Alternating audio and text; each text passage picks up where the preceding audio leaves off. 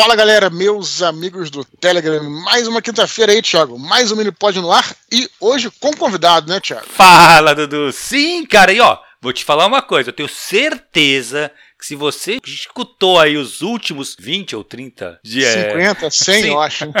a mini pods, você já escutou a gente falar dele. Mas tinha uma coisa que eu não sabia, sabe? Que ele é meu xará, cara. Exatamente. Eu não Fala sabia. Aí. Tiago Cipriano, cara. Ô, oh, gente, prazer estar aqui nesse mini pod. Cara. Falando eu... agora, né, cara? Porque aqui tu tá sempre aqui, cara. Ah, não, é indescritível, cara, a sensação. Estar aqui participando, sabe? Eu sempre mando e-mails aí pra galera, pra vocês a respeito de dúvida, tanta coisa que eu tinha em mente vocês sempre são, assim, qualquer dúvida, me ajuda bastante, tá? Exatamente. A gente aqui, cara, tá curioso também de saber quem você é aí, cara. Fala de onde é que você é, o que, que você faz, o que come. Fala um pouco aí, cara. Comer de tudo um pouco, né? Meu avô sempre ensinou que o prato a gente tem que ter tudo, não tem que ter é verdade. Mas ok, eu sou. Então, meu nome é Thiago Cipriano. Uso mais Cipriano porque eu acho que até aqui no Minpod, como vocês constatam, tem muito Thiago nesse mundo. Né? Muito né? Thiago, cara, muito. Só aqui é Cheles, cabelo, obviamente, né? Uhum. E eu não sabia, e nossa, eu fiquei muito satisfeito de saber que o Dudu tem uma certa amizade com Thiago do Brasão em Armas, né? Sim, o Thiago Braga. É Quero verdade. trazer aqui ele para cara, um grande historiador. Ele tá na Grécia agora, cara. Ai, que foda. É? Nossa, sim, top. sim. Sigam ele lá no. no depois, eu, depois eu até boto aí no, no link aí no, nos comentários o, o, Instagram dele. Um grande historiador, a gente vai chamar ele você pode tocar uma ideia aqui. Mas diga, Cipriano, fala aí, cara. Então, é, sou daqui do Espírito Santo, né? É, nasci em Vitória, capital, mas me criei um bom tempo em Cariacica. Hoje resido aqui na, no município de Serra. Hoje em dia eu trabalho com no ramo de logística, né? Mas desde pequeno eu sempre tive um, uma mente mais fértil para história. Sempre uhum. tive muito interesse, mas sempre também ficava naquela. Será que realmente eu teria como botar isso em prática? Isso, tipo assim, beleza, tenho isso em mente, mas ok, todo mundo tem uma história para contar, tem algo em mente. Até conhecer o mini pod literário e aí vocês sempre incentivando a galera, sempre falando que não é possível, que realmente tem como é, você botar esse sonho em prática e realizá-lo. E vocês realmente têm sido um grande ajuda na minha vida, tá? Maneiro, cara. Você também tem sido ajuda na nossa porque esse projeto é um projeto que a gente gosta muito, a gente tem muito carinho, né, Tiago? Uhum. E o projeto é feito justamente para quem é pelo, pelos, pelos ouvintes, né? E talvez leitores que mandam e-mail pra gente. Então você alimentando sempre o nosso programa, cara, continue sempre aí. O difícil, cara, o, o grande desafio desse programa foi justamente não colocar um e-mail uma curta sua, porque tem ainda para tem para uhum. tem, tem para mais de 10 programas, né? Então eu tive que tirar. esse é o primeiro programa de 50, eu acho, que não tem um, uma mensagem do Cipriano. Eu fiz isso porque, pô, ia ficar meio estranho, né? A gente ler e comentar com ele presente e tal, então é, exato, tirar. Exato.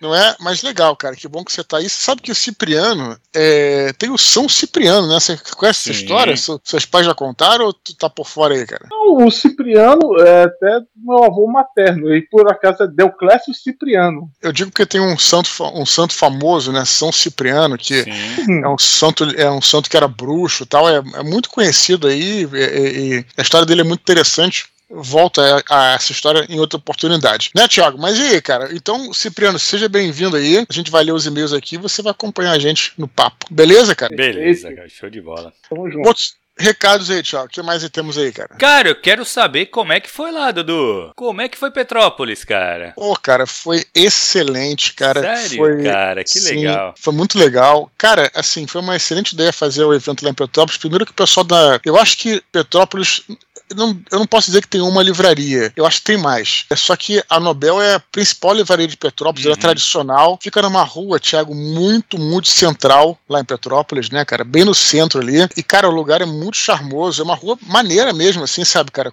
Passa muita gente, tem uns cafés e tudo. Ah, que legal. Tava um dia e uma noite, né? Porque começou 5 horas, logo, logo escureceu. Então foi uma noite de autógrafos muito agradável, cara. A galera que foi para lá não se arrependeu. E teve gente que não é de Petrópolis que foi foi, galera da Baixada, teve gente do Rio que foi, e quero é, agradecer em especial aqui o meu amigo Leandro Lima dos Santos, que já participou aqui. Aliás, aliás fica até convite dele vir participar com a gente de um mini pós literário, porque ele é nosso ouvinte assíduo, leitor dos meus livros. Ele está em todos os eventos, até os que não são no Rio, cara.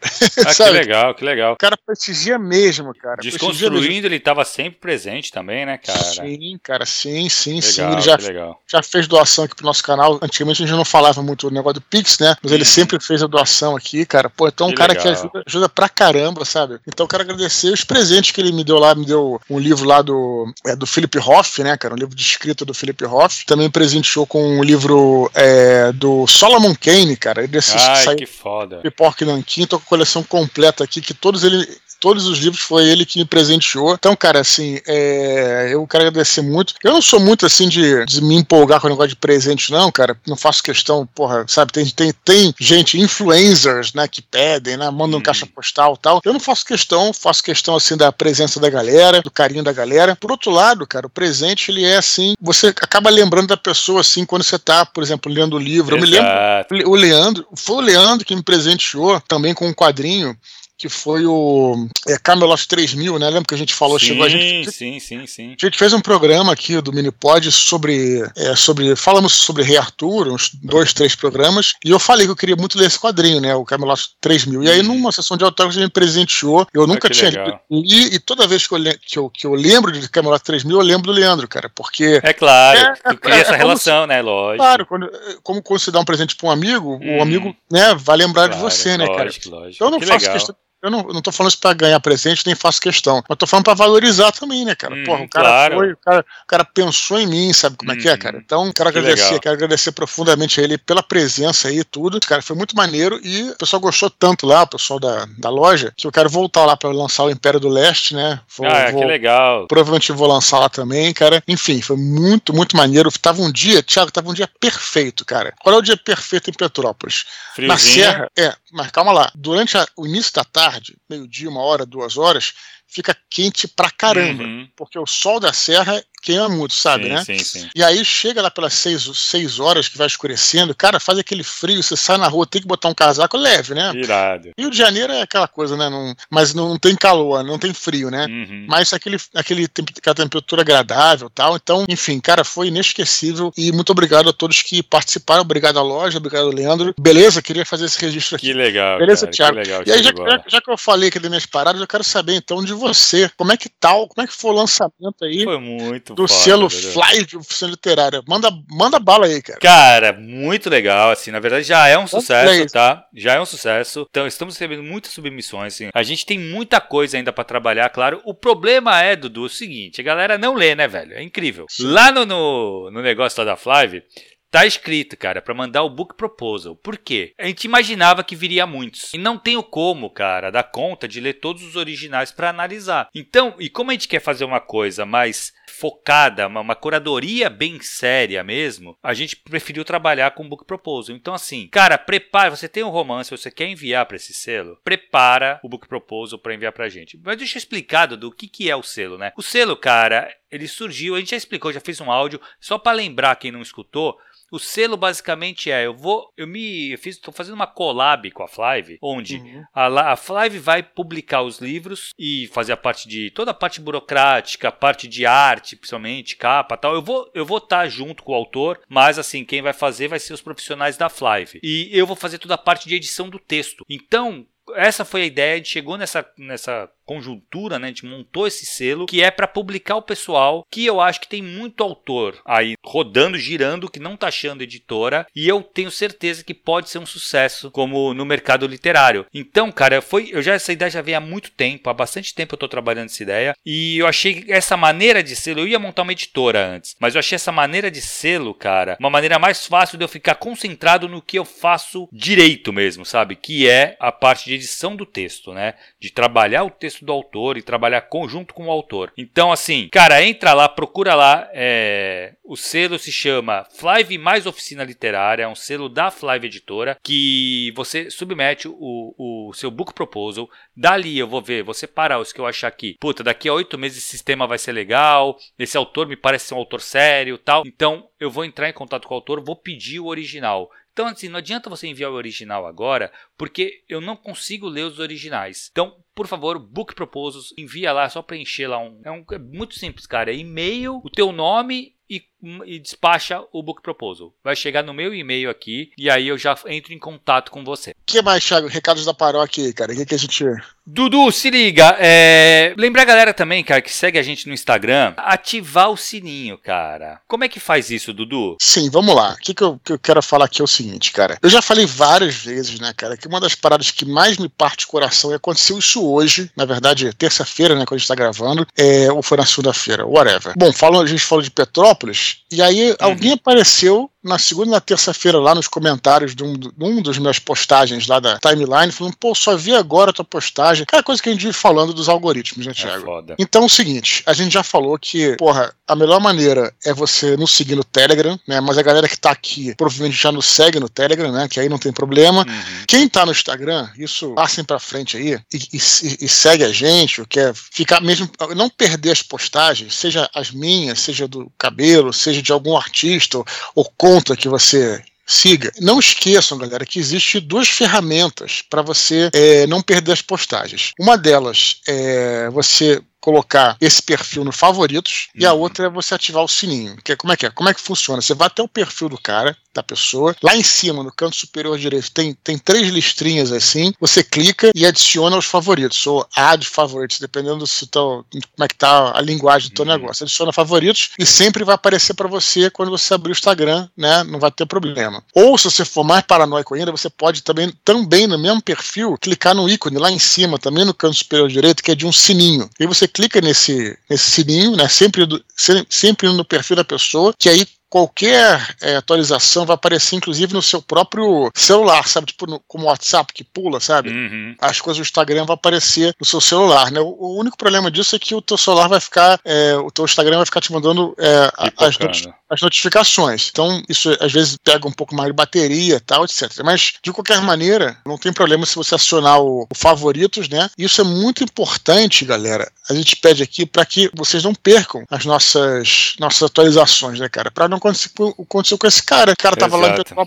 do lado. Isso acontece todas as vezes, Thiago. Todas as vezes. E olha que, assim, eu não divulgo só na véspera. Eu divulgo, porra, uhum. é ao longo de um mês, cara, divulgando. Sim. Só que não adianta, cara. O nego só vê, é, às depois vezes. Depois que foi, né, depois, né, cara? Foda. É, então, então, assim, só lembrando disso, cara, façam isso. É, é, não entendeu a minha explicação? Bota no Google como adicionar um perfil aos favoritos ou como ativar as notificações. Bota aí no Google, não entendeu o que eu falei, vai ser fácil de fazer, tem vídeo explicando. É muito simples. E é muito importante que você faça isso, né, Thiago? Pra, né, claro, exato, para não perder nada, né, cara? Porque, infelizmente, cara, a gente tá na. A, o, o, algoritmo ele, ele realmente escolhe o que, que vai mostrar, o que, que não vai.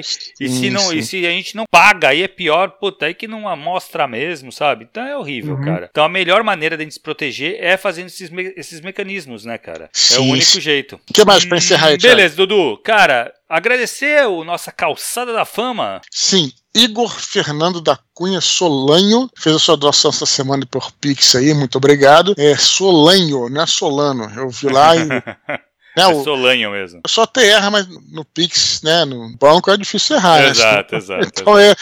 é o nome é esse mesmo. Beleza? Então fechou? Show de bola, Dudu. Então, Beleza. esses foram os recadinhos. Vamos fazer aquele esquema, né, cara? Cada um vai ler um e-mail, começando Exatamente. por mim. Isso aí. Primeiro e-mail de hoje, Luan Maia. Ele fala assim: Olá, Dudu e Thiago. No Minipod 148, vocês falaram sobre técnicas de escrita. Citaram a já famigerada teoria do escritor jardineiro versus escritor escritor arquiteto. Assim, quero contar um pouco da minha experiência. Concordo muito com o Tiago quando ele fala que todo escritor tem, de certa forma, um planejamento. Talvez esse planejamento não seja estruturado como um roteiro, mas como Brandon Sanderson diz, todos nós temos um esqueleto ou um esboço da história que queremos contar, mesmo os escritores mais anarquistas. Esse é meu caso.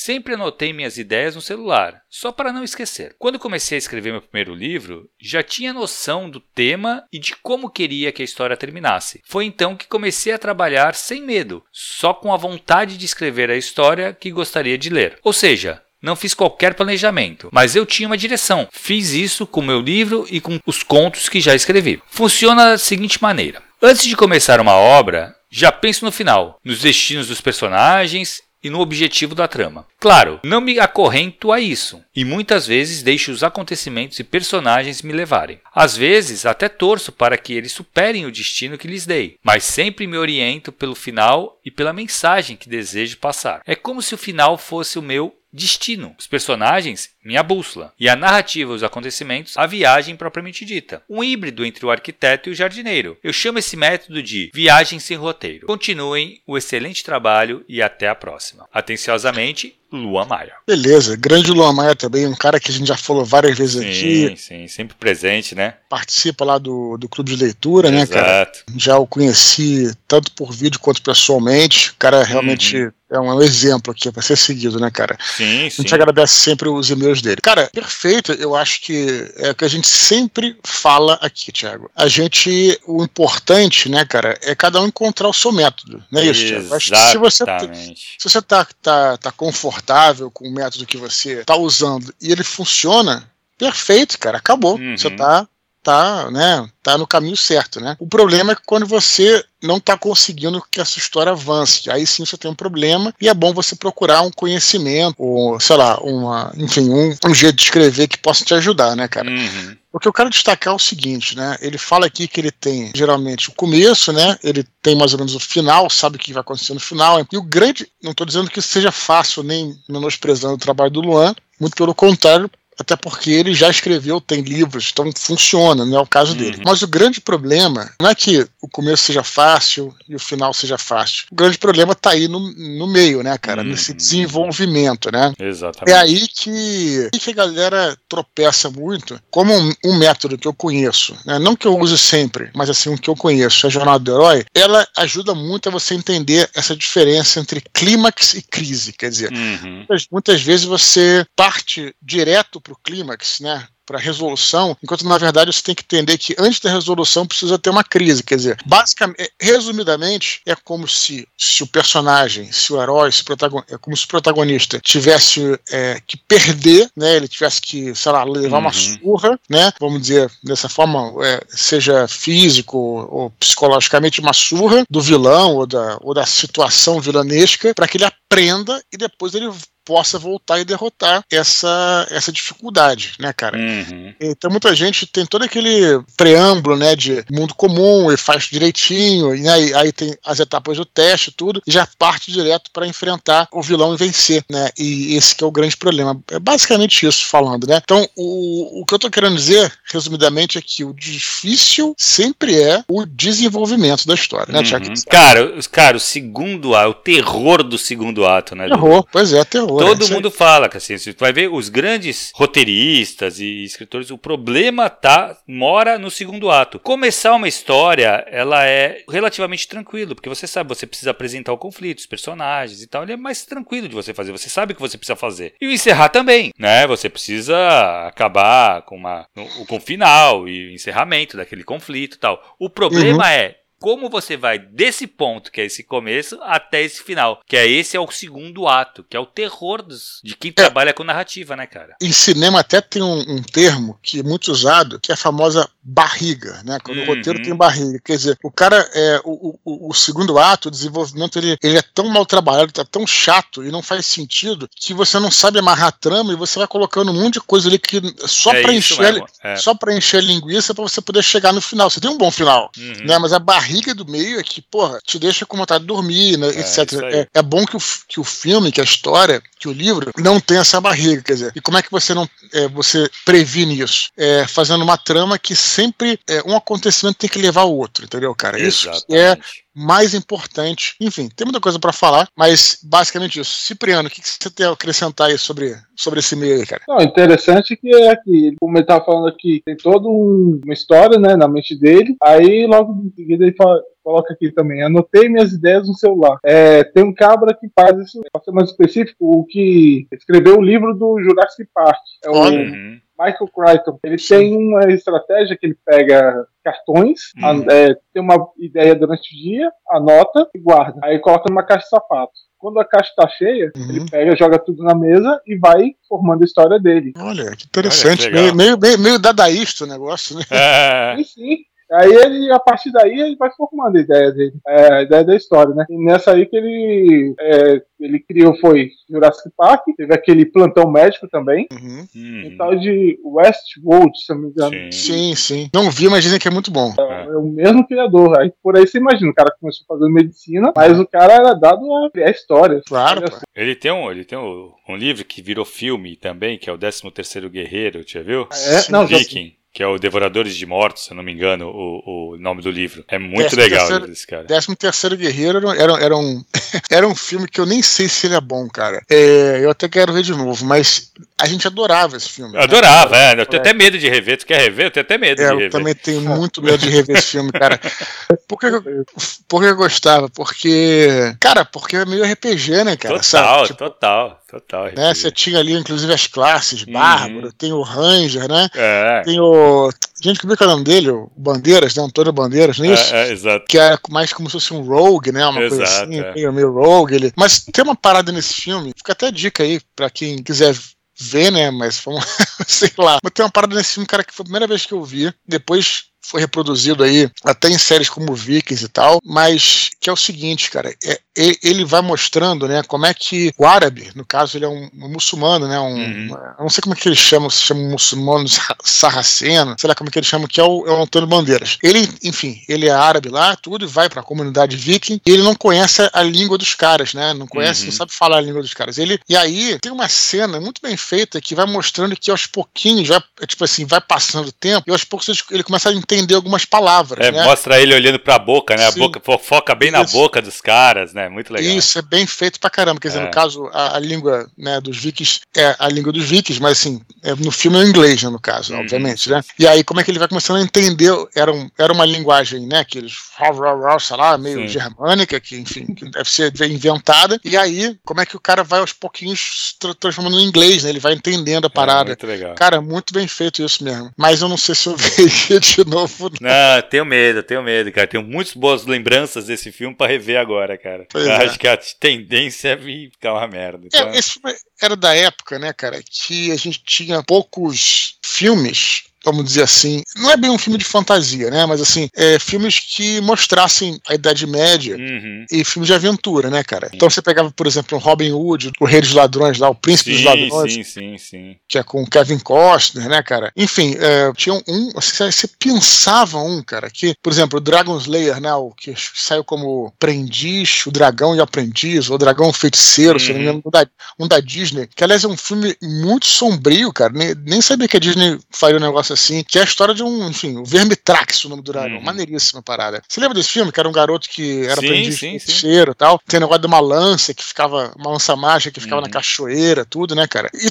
tem alguns, né, os mais antigos e tal, e tal mas, mas era, era muito mais difícil que hoje em dia. É, porra. Pô, hoje tu coloca. Hoje tem série, né, Dudu? Eu não lembro tem de série, série, cara. É. Porra, sim, sim. Fala, Cipriano. No caso mesmo de vocês é por conta de é, uma coisa que era, vamos dizer assim, datada. É. Assim, porque um tempo atrás, um filme que eu olhava assim, ficava assim, sempre meio que um preconceito com filmes muito antigos. Mas um filme que me pegou, que eu observava que é, da sua época era o primeiro King Kong. Ele era. Primeiríssimo que você está falando, primeiríssimo. Preto e branco? Primeiríssimo, preto e branco, feito stop motion. Nossa. Uhum, nunca vi, fale mais então desse é. filme. Não, ele é simplesmente, pra mim, quebrou totalmente meu preconceito, preconceito por assim dizer, né? Que é, é mesmo? mais antigo. Porque a história, ela te prende. Mais que você assista, entenda que aquilo é stop motion, uhum. veja que é, é todo preto e branco, mas é, desenrolar é tão interessante, é, consegue te prender tão bem que você é, é, desliga aquela suspensão de descrença, não tem? Sim, sim. Você sim. desliga e começa a assistir e ver e,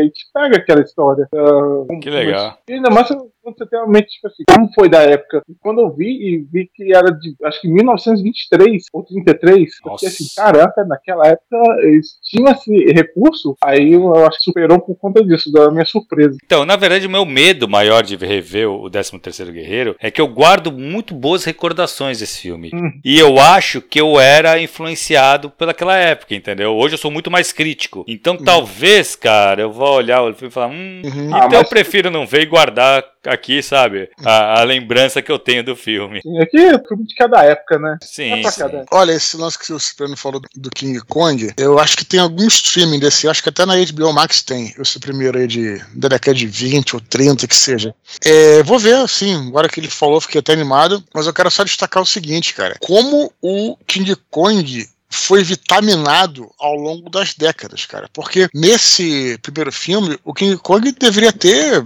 sei lá, cara, talvez uns 7, 6 metros de altura, 6 metros, uma coisa assim.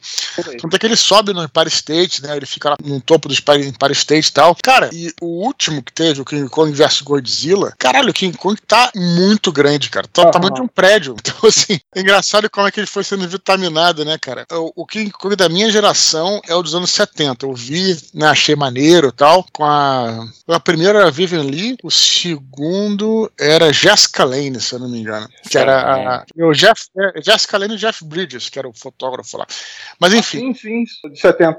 Dos anos é. 70. Isso aí, foi o da minha época. Maravilha, beleza, Thiago. Show de bola, cara. Próximo e-mail, quem lê? Eu vou ler aqui. Vamos lá. Do nosso querido Lucas Leite. Ele fala o seguinte: Bom dia, boa tarde ou boa noite, Eduardo e Thiago. Gostaria de fazer duas perguntas sobre adaptações. Quão fiel uma adaptação pode ser em relação ao material original. Ser fiel demais pode se tornar um problema? Pergunto isso porque estive debatendo com amigos sobre a série The Last of Us da HBO, baseada no jogo de mesmo nome. Evitando spoilers, digo que basicamente todos os pontos chaves do jogo estão na série chegando ao ponto de os diálogos e acontecimentos serem praticamente idênticos. No entanto, por alguma razão, achei que a série não conseguiu transmitir o mesmo impacto. Obviamente, estou falando a partir da visão de alguém que já conhecia o material original, e admito que isso deve afetar as minhas expectativas. Porém, outras adaptações que assisti, a exemplo de Harry Potter e Seus Anéis, não foram fiéis e conseguiram transmitir o mesmo impacto, algo que eu não acredito que ocorreria se fosse igual. O que acham? O que, que você acha, Thiago? Cara, vamos lá. Eu acho que a gente está conversando de mídias aí bem diferentes, tá? Claro. É, um videogame, ele já é um audiovisual, entendeu? Seria a mesma coisa que eu falar de você adaptar uma, uma animação para para live action, entendeu? É, uhum. Ou seja, a câmera já está estabelecida, o diálogo já está estabelecido, então é muito mais fácil você ficar mais fiel quando você traz o, o, o jogo, por exemplo, para a tela, né? Sim. Porém, eu entendo também ele ter achado que faltou alguma coisa, porque realmente faltou. Quando você joga o jogo, você tá dentro, as decisões são suas, você toma as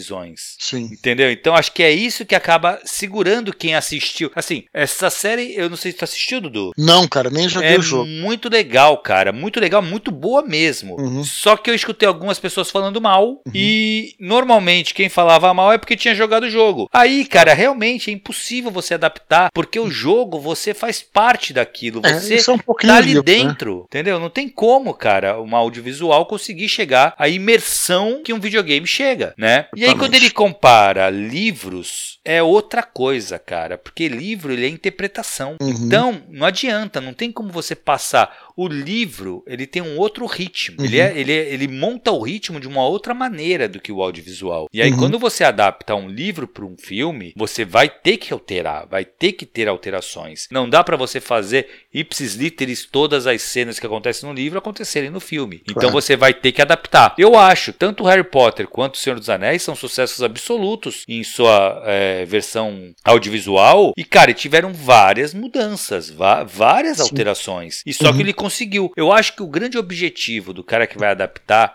ele tem que tentar causar as, os mesmos efeitos, as mesmas, ele tem que buscar. Porque assim, toda obra de arte tenta evocar um sentimento. Então, assim, o audiovisual ele tem que conseguir emular esse sentimento, evocar o mesmo sentimento que o livro fez. E para isso você vai usar os mesmos personagens e tal, e aí adaptar realmente, de fato, é por isso que é uma adaptação, adaptar essa obra para que ela chegue naquele mesmo objetivo. Eu Exatamente. acho que é isso. Eu acho que eu tô contigo, Thiago. E o que a gente sempre fala aqui, esse assunto volta e meia reaparece, é bom que uhum. reapareça, né, porque é um assunto muito interessante. O que a gente fala muito aqui, cara, é que as adaptações, elas têm que, o mais importante não é você ser fiel, ipsis literis lá, a, enfim, a, a, ao uhum. ângulo, a cena, ao capítulo que seja, mas algo que realmente capte a essência daquela obra. Né? Isso. Né? A gente fala muito sobre isso quando a gente fala de Senhor dos Anéis, o, a trilogia. Cara, ele, o Peter Jackson realmente. É, eu não posso falar tanto de Harry Potter porque eu não li todos os livros, tá? Mas vamos lá. Uhum. Peter Jackson, a gente já, também já falou isso, mas vamos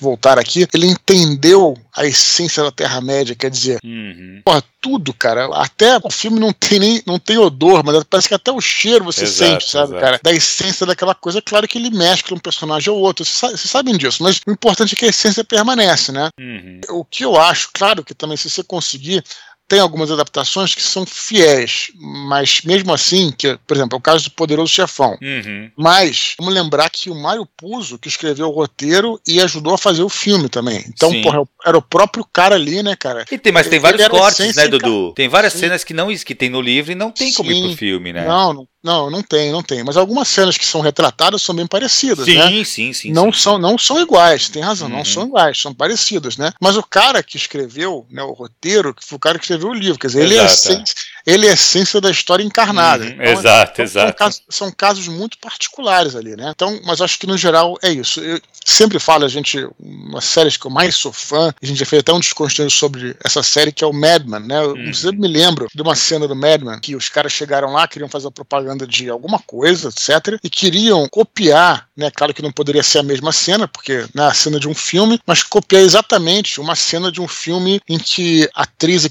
cantora Anne Margaret, né? Ela canta uma música com fundo lá, enfim, fundo azul, etc. Ela canta uma música, é o filme Bye Bye Birdie, que aliás é até um filme que tem o Elvis Presley, se eu não me engano. Whatever. Porra, e, e aí eles passaram a cena ali, né? Projetor e falaram: a gente quer exatamente isso, né, cara? E aí os caras falaram: olha, não sei se vai ficar tão bom, etc. Não precisa. Não, a gente quer exatamente isso. Aí o cliente insistiu, né? Os caras fizeram, cara, frame por frame. Claro que era outra atriz, né? Cantando, né? uhum. né? Não podia ser, não podia pegar a cena do filme nesse caso. Mas, cara, era idêntico. E aí eles têm finalmente uma reunião, etc, para mostrar o filme, né, que era a mulher aí no caso mostrando o produto, etc. E aí quando, porra, desligaram o projetor, né? Já, já cena, cena refeita, né? Pra, propaganda. Todo mundo se entreolhou e falou, pô, mas cara, não ficou legal. Aí eles falaram, a gente fez o que vocês pediram. Porra, uhum. é exatamente uh, os gestos são os mesmos, a expressão da, da modelo é a mesma, tudo igual, né? Mas, cara, mas não é a Anne Margaret. Quer dizer, então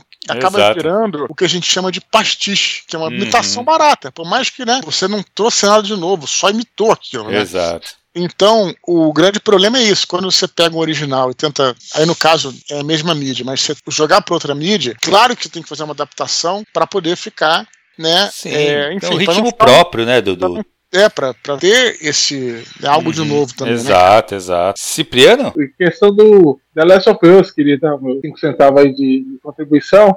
Claro. É, é, que o interessante é que jogos geralmente ou são para ser divertidos ou provar, provocar uma certa adrenalina, né? Uhum. Quem joga. Só que no caso do The Last of Us é algo bem específico, que não é um jogo divertido. É um, é. Jogo você, é um jogo pra você ficar tenso. Uhum. É essa tensão que você busca nesse jogo, tipo The Last of Us, Resident Evil. Uhum. É, né, essa tensão, igual o Thiago mesmo já falou certa vez aqui, que né, a arte nem sempre tem que ser apreciada, tem que te incomodar. Sim, sim, sim. Tem que te tocar de alguma forma, né? Tem que te impactar de alguma forma. Isso, e esses jogos têm essa premissa. Uhum. É, não, tem aqui o The Last of Us, mas tá, tô bem no começo. Mas a intenção passa, enquanto você tá jogando, é justamente isso. Você sente mal é, enquanto você tá jogando. Não um uhum. mal de, ah, de repulsa, mas um mal tipo, nossa, é, como pode isso? É, porque o jogo é bem interativo, né? Uhum. Aí espero que a série tenha justamente essa, essa finalidade também. É, de deixar a pessoa ah, naquela tensão tão grande, tipo, ah, que tá, mas como que será que vai acontecer? Como que vai sair disso? É, espero que na série seja mais ou menos assim, que também faça ao ponto de você torcer para que tudo se resolva da melhor forma possível. É, então, o legal do Last of Us, cara, eu, assim, que eu acho muito foda, o vírus, o vírus não, o fungo lá tal, ele, ele tem sua importância? Tem. Mas, cara, mas o problema não tá nele, tá? Tá na humanidade, ah, cara. Ah, é, é que nem, o, que nem o Walking Dead, né? Que também é, não... então, tem essa parada, só que ele é um pouco mais pesado que o Walking Dead aqui nisso. Do... Uhum. É muito foda, cara. Isso realmente, sim. Eu fiquei impressionado com a qualidade da dramatização, né? Do, do, da maneira que eles exploram os dramas nesse, nesse universo, cara. É realmente muito foda. Muito foda mesmo, assim. Eu achei, me surpreendeu, assim. É, mas pra quem tem estômago forte, melhor não passar longe da série do filme, né? É, exato. Ah, eu tô falando isso, cara, porque tem um filme que talvez seja no mesmo, mesmo mesma linha, né? Que é o A Estrada. Já viram A Estrada? Não vi, Não, cara, é... mas o filme e o livro é do com Mark McCarthy. Então, cara, é bem perturbador, cara. É, não aconselho para quem, enfim, tenha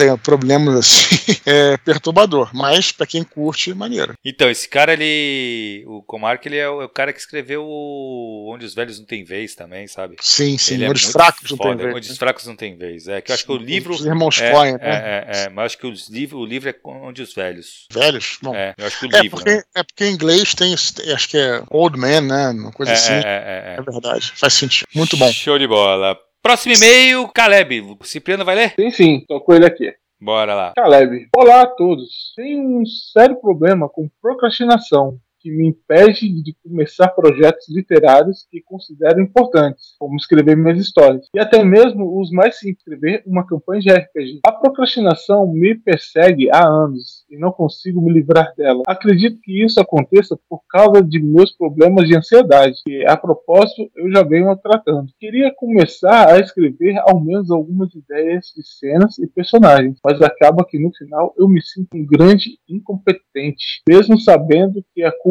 não é exatamente minha. Vocês teriam algum conselho para quem não consegue se livrar da procrastinação? Ou para quem tem muita preguiça de começar uma história, por mais que queira muito, muito mesmo escrever? Algo para dizer para alguém que quer se tornar um escritor, mesmo tendo muitos problemas na vida a serem resolvidos? Agradeço desde já por pelo menos terem lido o meu desabafo. Tudo de bom para vocês.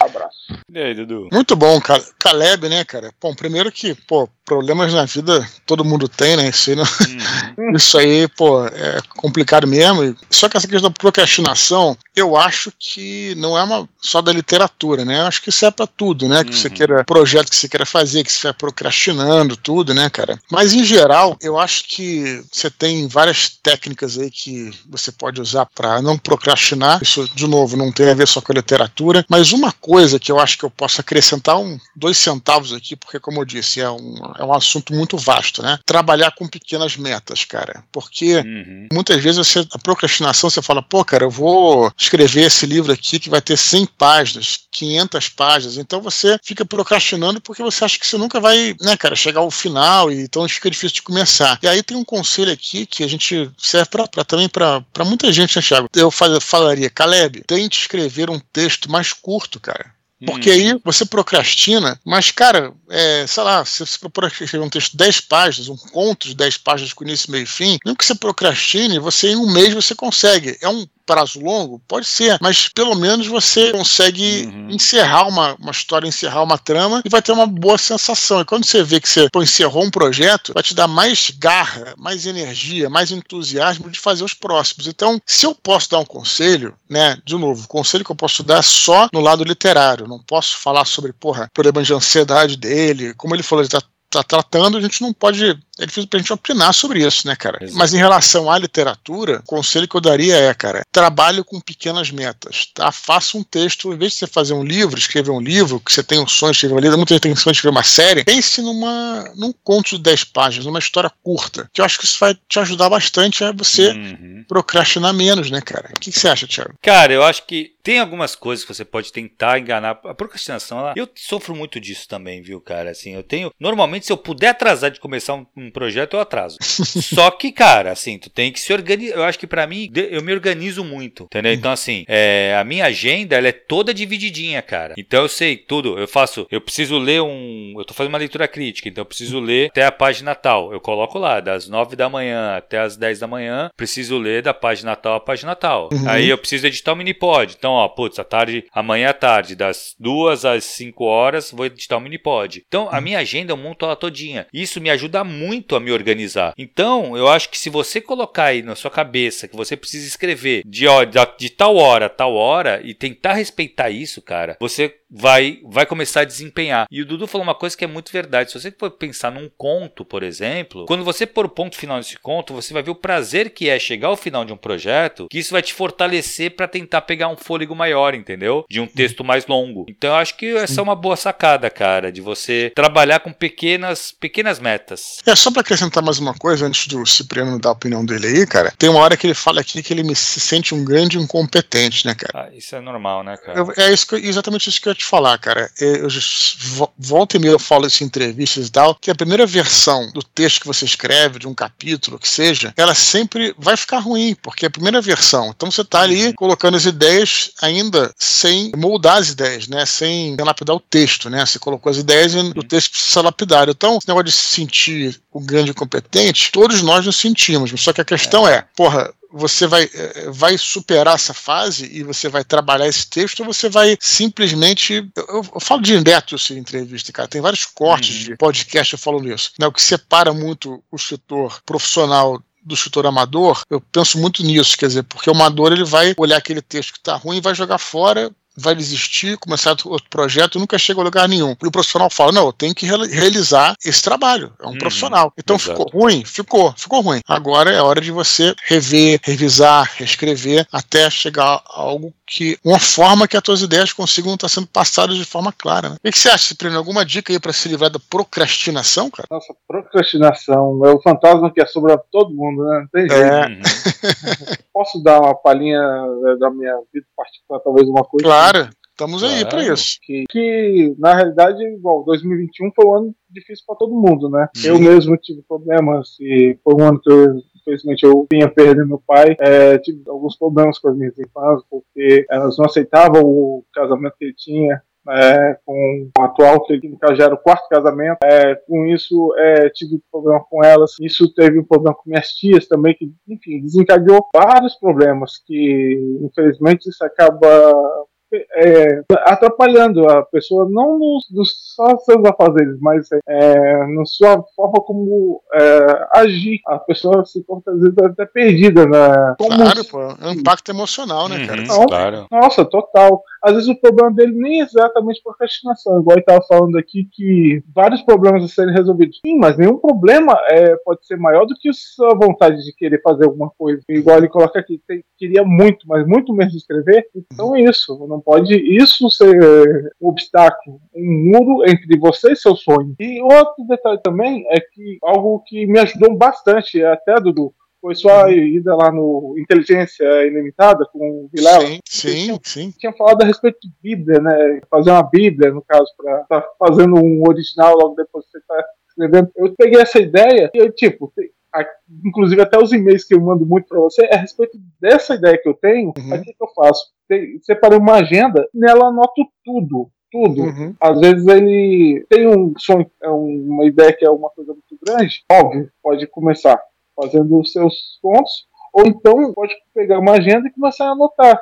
É, pelo menos funciona muito comigo. Uhum. Aí lá eu anoto, coloco, é, fiz um resumo, tipo um ponto, aí reduzi uh, a história para três personagens, aí nisso eu coloco os tropes, como, é, o que, que vai em cada trope, o que, é, como funciona é, o arquétipo de cada personagem, o que cada, qual é a pequena história de cada personagem. Isso aí aliviou muito minha ansiedade.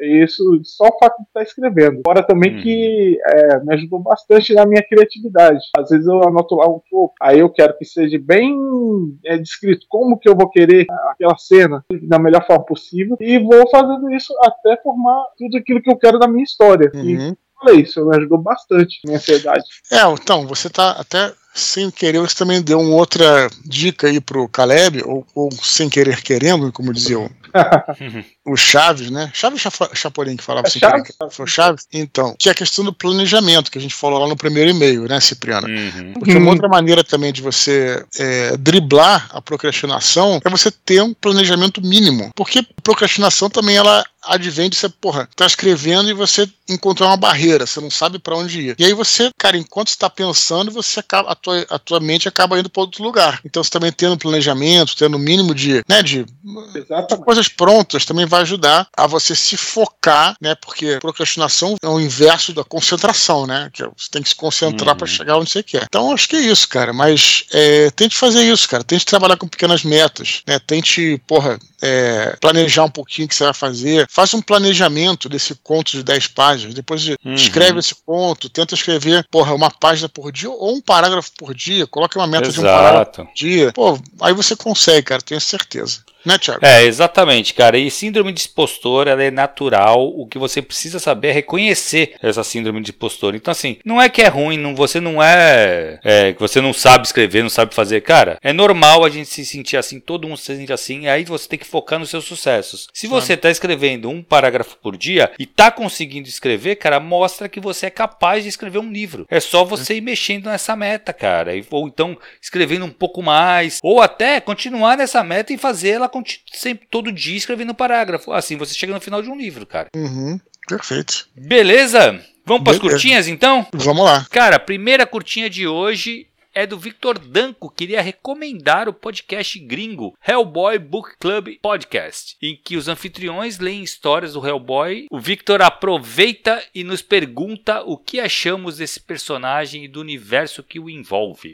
E aí, gente? Pois é, então, o Hellboy eu li algumas coisas dele, não sou nenhum fanático por Hellboy, mas eu achava interessante, cara, que ele era um. Tem essa temática da, do ocultismo nazista tal, que você vê muito. Uhum Indiana Jones, né? Essas paradas. E ele trouxe, o que eu achava interessante que ele trouxe pro, pro universo mais de super-heróis, né? Então, realmente, lá. Acho que eles devem ter visto o filme, né? Então, quem não leu os quadrinhos tem uma noção do que, que é o Hellboy e tudo. Cara, eu achava maneiro, cara. Eu achava é, um personagem maneiro, né? O cara enfrentava bichos tipo, tipo Cthulhu às vezes tal. Uhum. Enfim, eu, eu, eu, gostava, só que eu não sou também grande não é que eu não seja grande fã no sentido de que achar ruim, mas eu não, não cheguei a ler tanto. Eu li algumas coisas, assim, algumas, alguns quadrinhos do, do, do, Hellboy, mas eu não posso falar tanto, assim, que eu não tenho muita, muita propriedade. Mas achava maneiro, é, isso, né? E, mas era uma coisa bem quadrinhos, né? Quer dizer, super-herói uhum. e tal. Então misturava essas duas, né? Um troço mais sombrio, tudo, com essa parte super-herói. Achei interessante, bem feito. O que você acha? Você,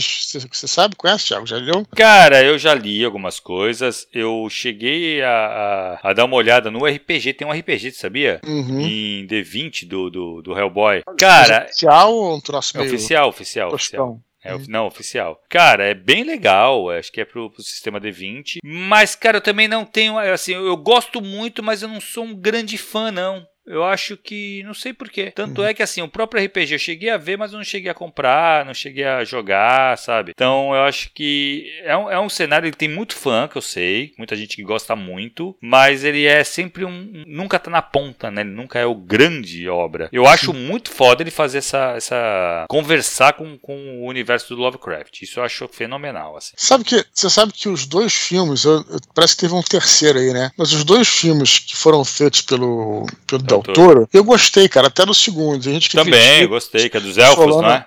É, o Solano, o segundo dos elfos, né? O, o Solano não curte tanto. Cara, eu gostei bastante, cara. Eu, eu, eu li o quadrinho assim, é. achei interessante, bem feito e tal. Gostei. O que, que, você, que você acha do Cipriano? Conhece esse universo, cara, do Hellboy? É, eu assisti logo quando lançou os dois primeiros também. Uhum. É triste saber que o terceiro, que é o mais recente, não vingou. Parece que a galera não puxou muito. Mas eu tenho só.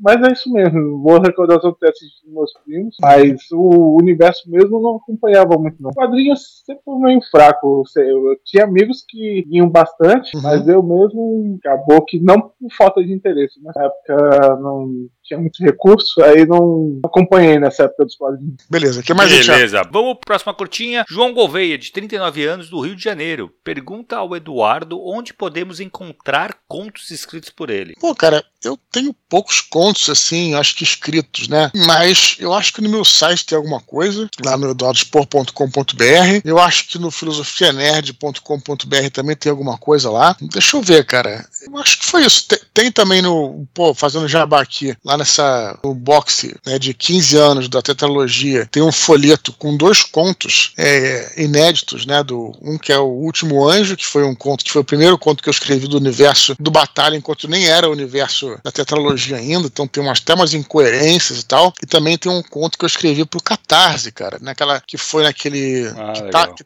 que tá nesse folhetinho e também foi naquele livro do Catarse Heróis e Soldados, que foi o, um conto chamado Tempos Modernos, cara. Pô, Thiago, que é um conto que Cara, eu lamento muito que tenha sido um conto, cara, porque eu acho que dava uma ideia boa para um, romance. um, um romance, que é a história do Daniel nos anos 20, cara. Ah, que legal. É bem maneiro o conto. É, eu acho que talvez eu, eu, fazendo uma autocrítica depois de alguns anos aqui, é, acho que é um conto legal, mas eu acho que faltou assim, não sei se ele foi tão bem estruturado, porque eu tenho essa cabeça muito de, de romance, né? Então uhum. acho que talvez precisou ter desenvolvimento de personagens ali. Não sei se eu consegui dar essa. Enfim, mas se alguém, se alguém leu, até dá o feedback aí, o que vocês acharam, sejam sinceros. Mas acho que ele seria melhor como um romance, né? Enfim, mas é isso aí. Então procurem no meu site aí. Show de bola. Sotrate, lembra que saiu o edital da editora Escambal para contos e poemas. O endereço é escambal.org. Contudo, o prazo de envio já se encerrou, mas fica para os outros anos. Legal, bom queria, saber. Só queria pedir desculpas aí ao Sotrate, que ele fez tudo direitinho. Inclusive, ele colocou lá no, no subject curtas e tudo. Só que, cara, eu, eu acabei deixando passar, enfim, peço desculpas à galera aí. Mas a galera já fica ligada aí. Fica ligada. Próximo ano, certeza para concorrer. O mesmo Sotrate pede que escutemos o podcast do Clube da Oficina do mês de abril, que aborda o livro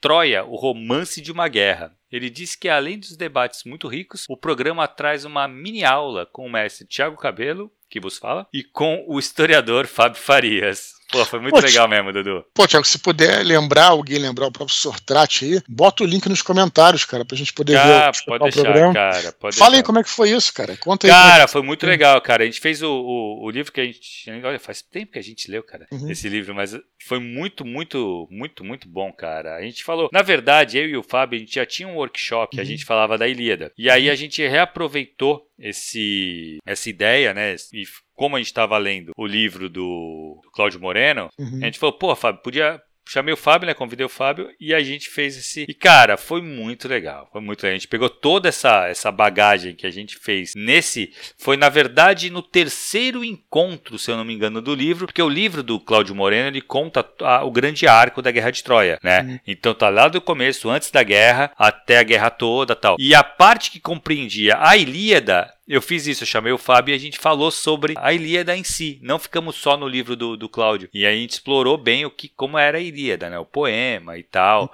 Cara, foi muito legal. Vou ver se eu pego mesmo, cara. Eu coloco aqui o link. E na verdade, Dudu, eu tô te devendo, cara, de colocar esses, esses podcasts, subir numa, numa plataforma, não, mas subir no, no, no site. Eu acho que eu tenho como subir no site da uhum. oficina literária pra galera poder baixar lá e escutar. Sim, não sim, deixar só na plataforma, né? Todo mundo tá no Spotify, né? Pra quem no Spotify tá, tá lá. Com certeza. Tá todos os, os, os, episódios lá. Muito bom. Beleza. Beleza, gente. Cara, pra encerrar, Dudu. Voltamos Cip... aqui ao Cipriano. Cipriano, cara. Isso aí, cara. O que, que você achou desse, do nosso encontro aí, Cipriano? Fala aí, cara. Nosso pai é um misto de emoções, né? É, não tem como descrever. Só quem participa desses testes da literatura aqui mesmo para estar tá descrevendo melhor. Assim, é que se sente, na verdade, não se fala. Você sempre tem um. Você sempre tem um. Começa meio com, com uma brincadeira, né?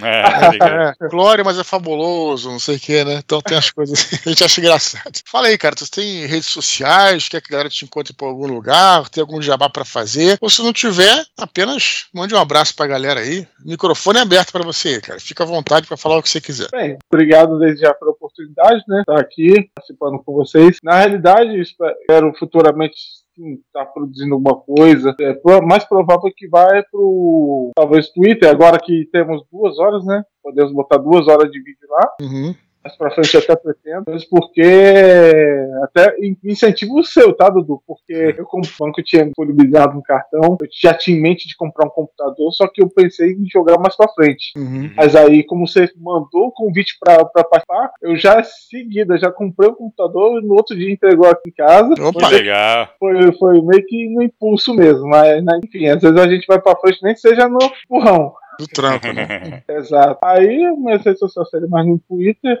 É, quem quiser me seguir lá é Cipriano, underline o. Instagram é Thiago Cipriano, tudo junto. E Facebook, se quiser me encontrar, procura lá no, no, no grupo que tem do Minipod. Do, do... Perfeito. Ah, sim, é verdade. Nós temos um grupo que você é o único cara posta lá praticamente, né, cara? Valeu.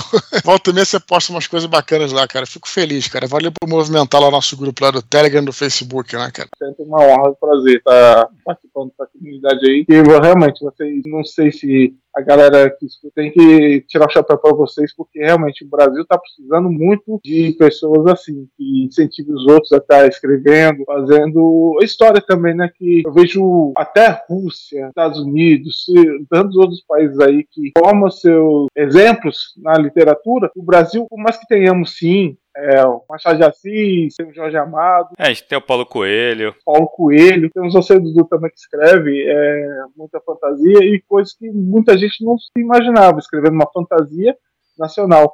Então uhum. fica aqui incentivo que apareçam e venham mais é, escritores, de preferência agora no novo selo aí do Thiago, mais o. Boa, boa, mais a Flive. Possamos sim, é, tá levando pro mundo afora aí esses novos talentos. Com certeza, muito legal. Maravilha, e o Cipriano continua escrevendo pra gente sempre, porque nós aguardamos seus e-mails aí. Não é isso, Exato, sempre, sempre. O que mais, Thiago? Fala nisso, cara. Lembrar, galera, para continuar escrevendo para eduardospor.gmail.com. Lembrando que todos os e-mails são lidos, cara. Assim, escreveu, vai ser lido. Pode acontecer é do e-mail ser editado para caber aqui no nosso formato, ou então, se ele for um pouco mais direto, a gente traz ele aqui para as curtinhas, que é para esse momento aqui que são coisas mais diretas mesmo, né? Mais objetivas. Lembrando também, cara, tentem escrever e-mails que acrescentem, que tragam temas para discutirmos aqui, né? Esse é o grande objetivo, que o seu e-mail sirva para a comunidade toda que temos aqui no nosso canal do Telegram. Muito bem, se sentir vontade de fazer qualquer doação para o nosso canal, a chave pix e se estiver escutando esse áudio por outras mídias ou plataformas, acesse e confira nosso canal t.me barra Eduardo Fechou, Thiago? Fechou, Dudu. Valeu, galera. Valeu, Cipriano. Até semana que vem. Valeu, galera. Até a próxima. Um abraço. Tchau, tchau.